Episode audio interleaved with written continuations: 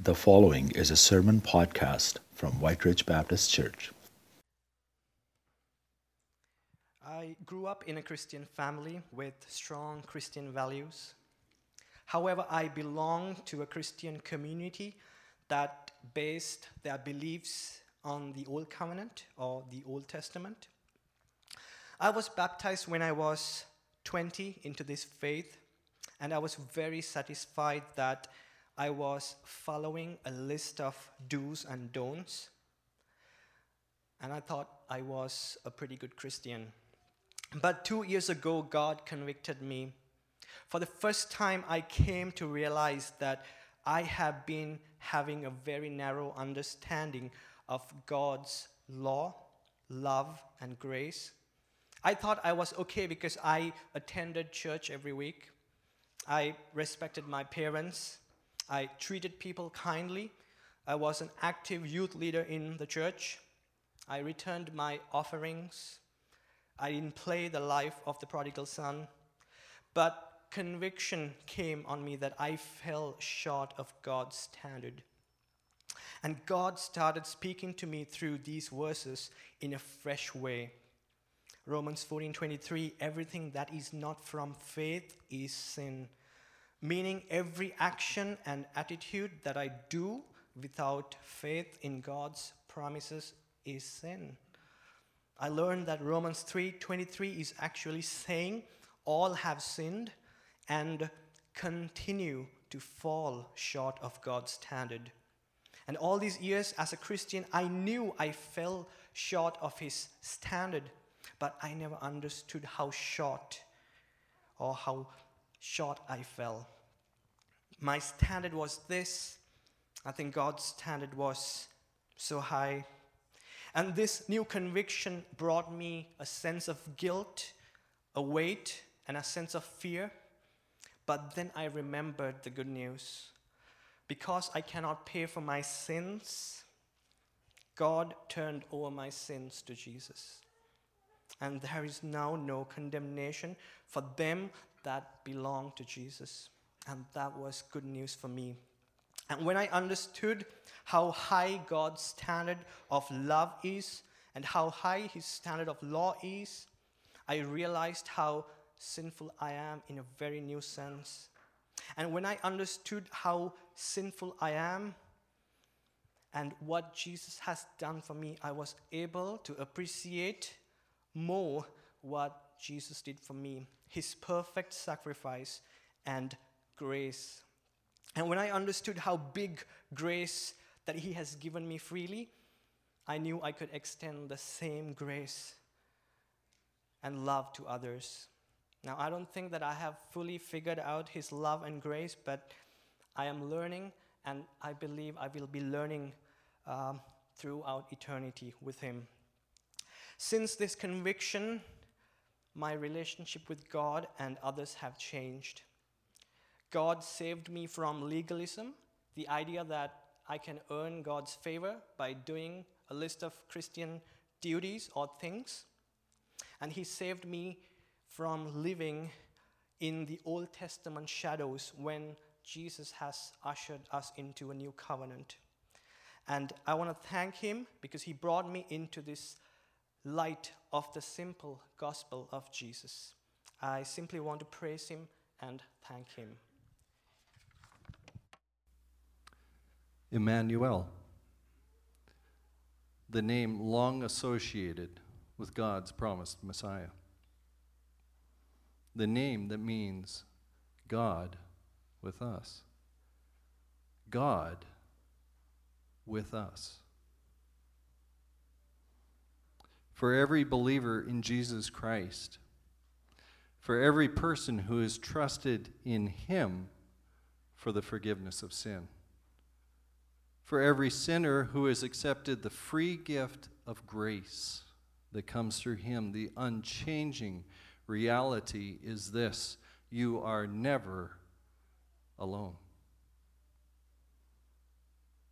You will never be alone. Not today, not tomorrow, not ever. as you walk through this life, God is with you. During your times of gladness and celebration, during your times of trouble and sorrow, God is with you, shepherding you, growing you, holding you, sustaining you, comforting you, loving you. He will be your perfect Father, as you will forever be his adopted child. All because of this wonderful gift that we celebrate at Christmas, the gift of Jesus Christ, the Son of God, the promised Messiah, Emmanuel, God with us. In the nineteen sixties, I lived in Anola, a little town just east of Winnipeg. I was a young wife and stay-at-home mother of two sons. Bob was three and Tim was one. One morning I waved goodbye to my husband as he left to drive to Winnipeg. And two hours later, the R C M P were at my door to tell me that my husband had been in a serious car accident and taken to the emergency at Saint Boniface Hospital.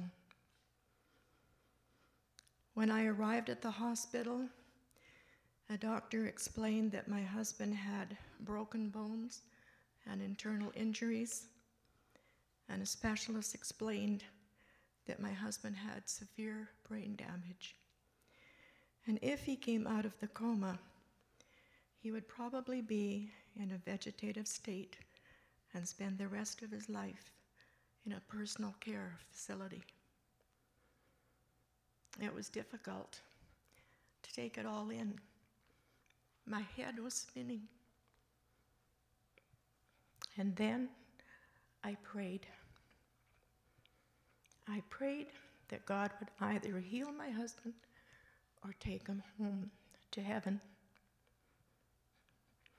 Several hours later, my husband died.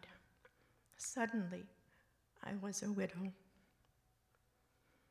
I know what it's like to see people going on with their lives the same as usual, and your world has fallen apart. And I know what it's like to cry into your pillow at night because no one can hear you. Yet God hears you.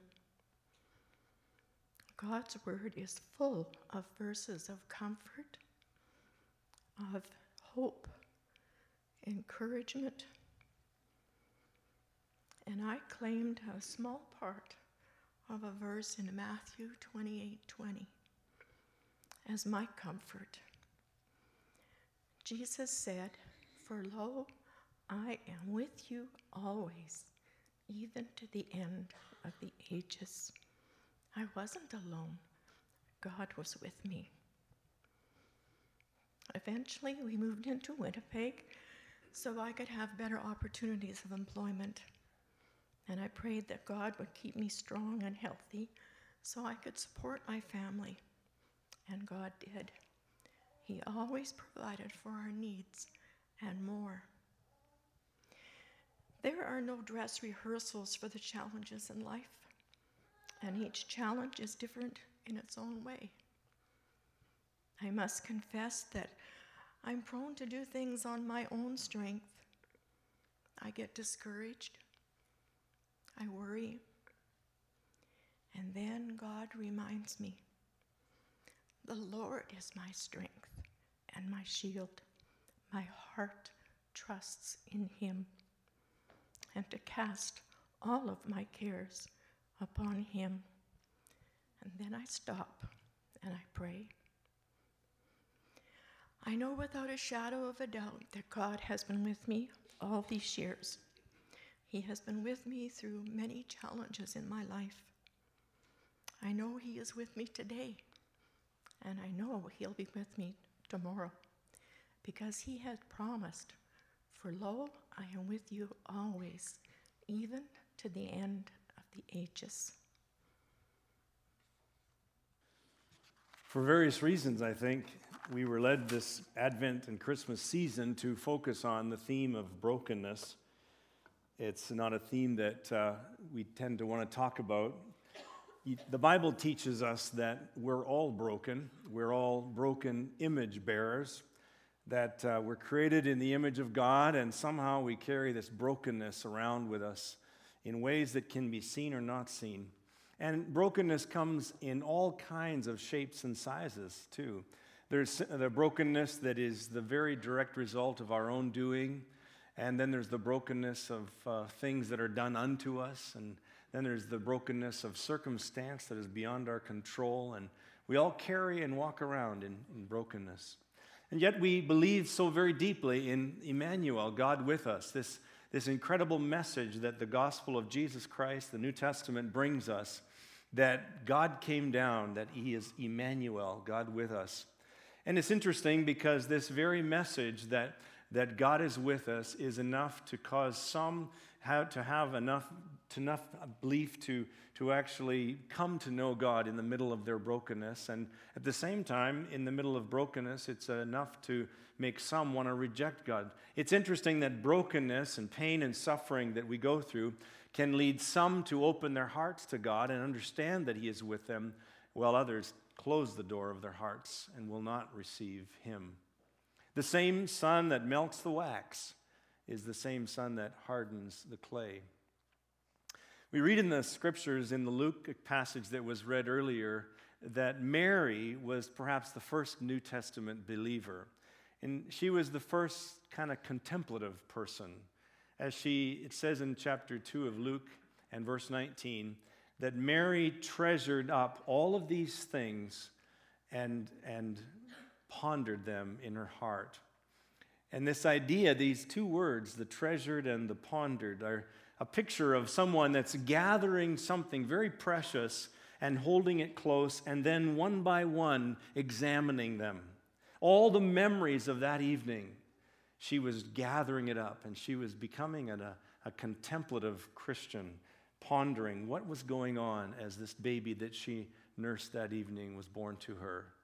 She'd had many, of course, many broken and difficult days before that evening. And we know from the story that we read that she will have many after that evening. And so this incredible gift that God gave her in being able to take what was given to her and have a state of mind and heart that was able to go into the deeper recesses of her own experience and understand more and reflect more deeply and believe more fully in what God was doing even through her at that time was an incredible gift that she turned to later on when her son Jesus was suffering. This coming Sunday, we're going to be getting ready to usher in a new year, and uh, we're going to be looking at Psalm thirty-four, which is one of the Psalms of David. In verse nineteen or eighteen of that passage, it says, David says, "The Lord is close to the brokenhearted, and he saves those who are crushed in spirit." You know, whenever we face and come into touch with more of the brokenness that is in our lives, the instinct response is to try and fix it. We want to do something that will end the pain and stop the bleeding and, and deal with that broken, vulnerable feeling that we, we have. It comes to us in all ways, in all kinds of shapes and sizes, but, but we all have the same reaction. We want to stop this. We want it fixed. We try to fix it now. Even when loved ones that we hold in our hearts come into our lives and share with us some other aspect of their brokenness, it is our knee-jerk reaction to, to want to fix what is broken. Parents do it for children, and children do it for parents, and friends do it for friends. And, and yet the fact is, is that there's so much in life that comes at us that we cannot fix. We cannot fix it. And we have to turn to the one who we know can fix it and will fix all brokenness one day, when he comes again, Jesus Christ.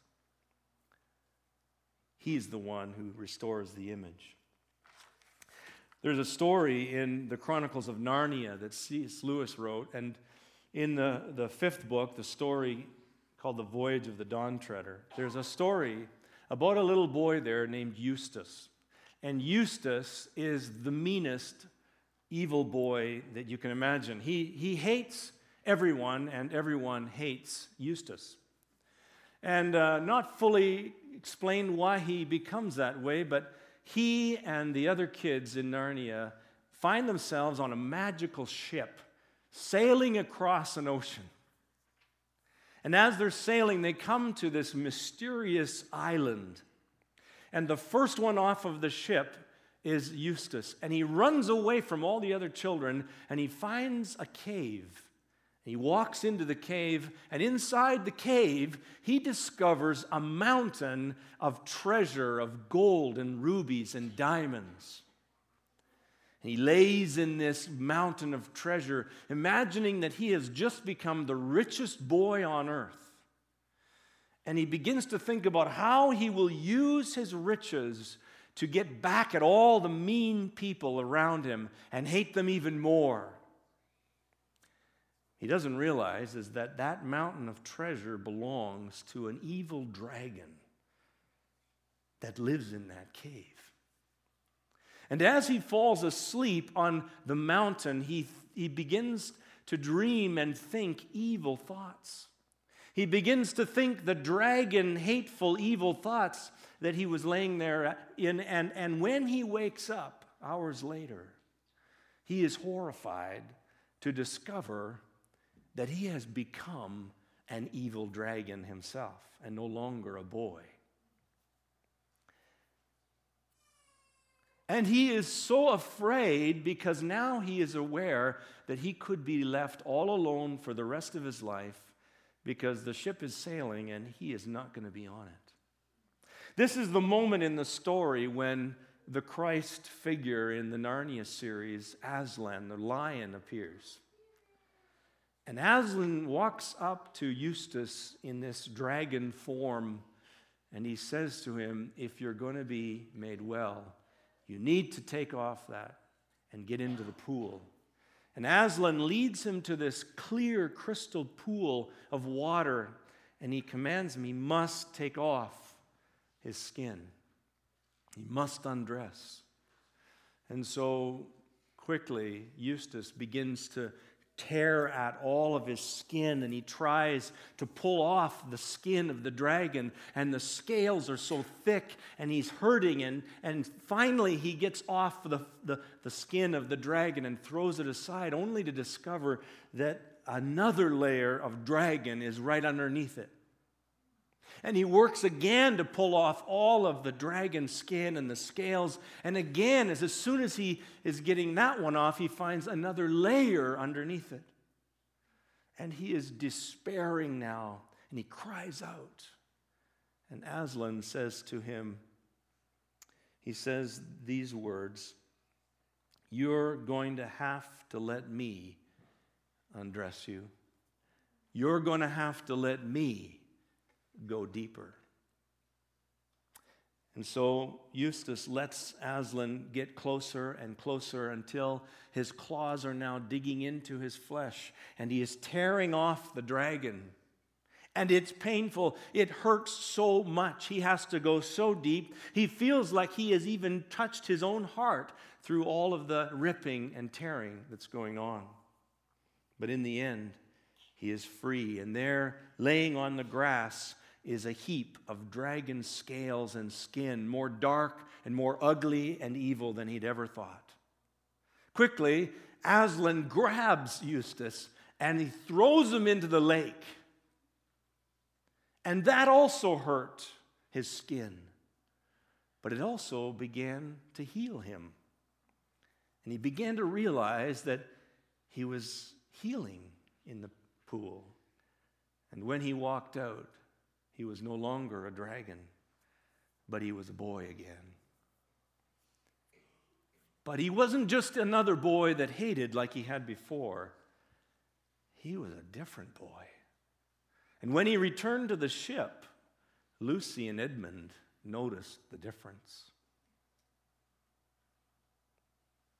And they said, "You've met Aslan." We cannot fix our brokenness. And we cannot fix someone else's brokenness, the kind that God's word speaks of as sin. And we need someone like Jesus to come along. Only Christ can do that. Only Christ can heal and go deeper with you and I.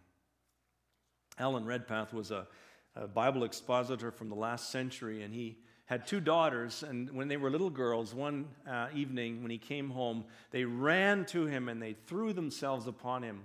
One of the little girls grabbed around his leg, and the other one jumped right up, and, sh- and, and her father picked her up and, and took, him in, took her into his arms.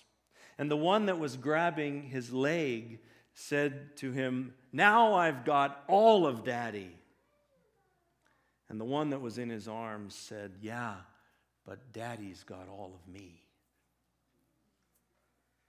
And I think there's an incredibly profound difference between those two. We heard it a little bit in the testimonies this evening.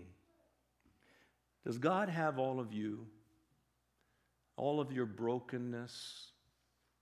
Or are you trying in your own strength and your own energy and your own wisdom to live some kind of a life that you were never meant to live without the grace of God and the presence of Jesus Christ, Emmanuel, God with us? Are you trying to hang on, do better? Or are you totally aware of your absolute poverty and your brokenness? And are you aware that this incredible, merciful, loving God is hanging on to you? This evening, I want to end my little time here by praying for you.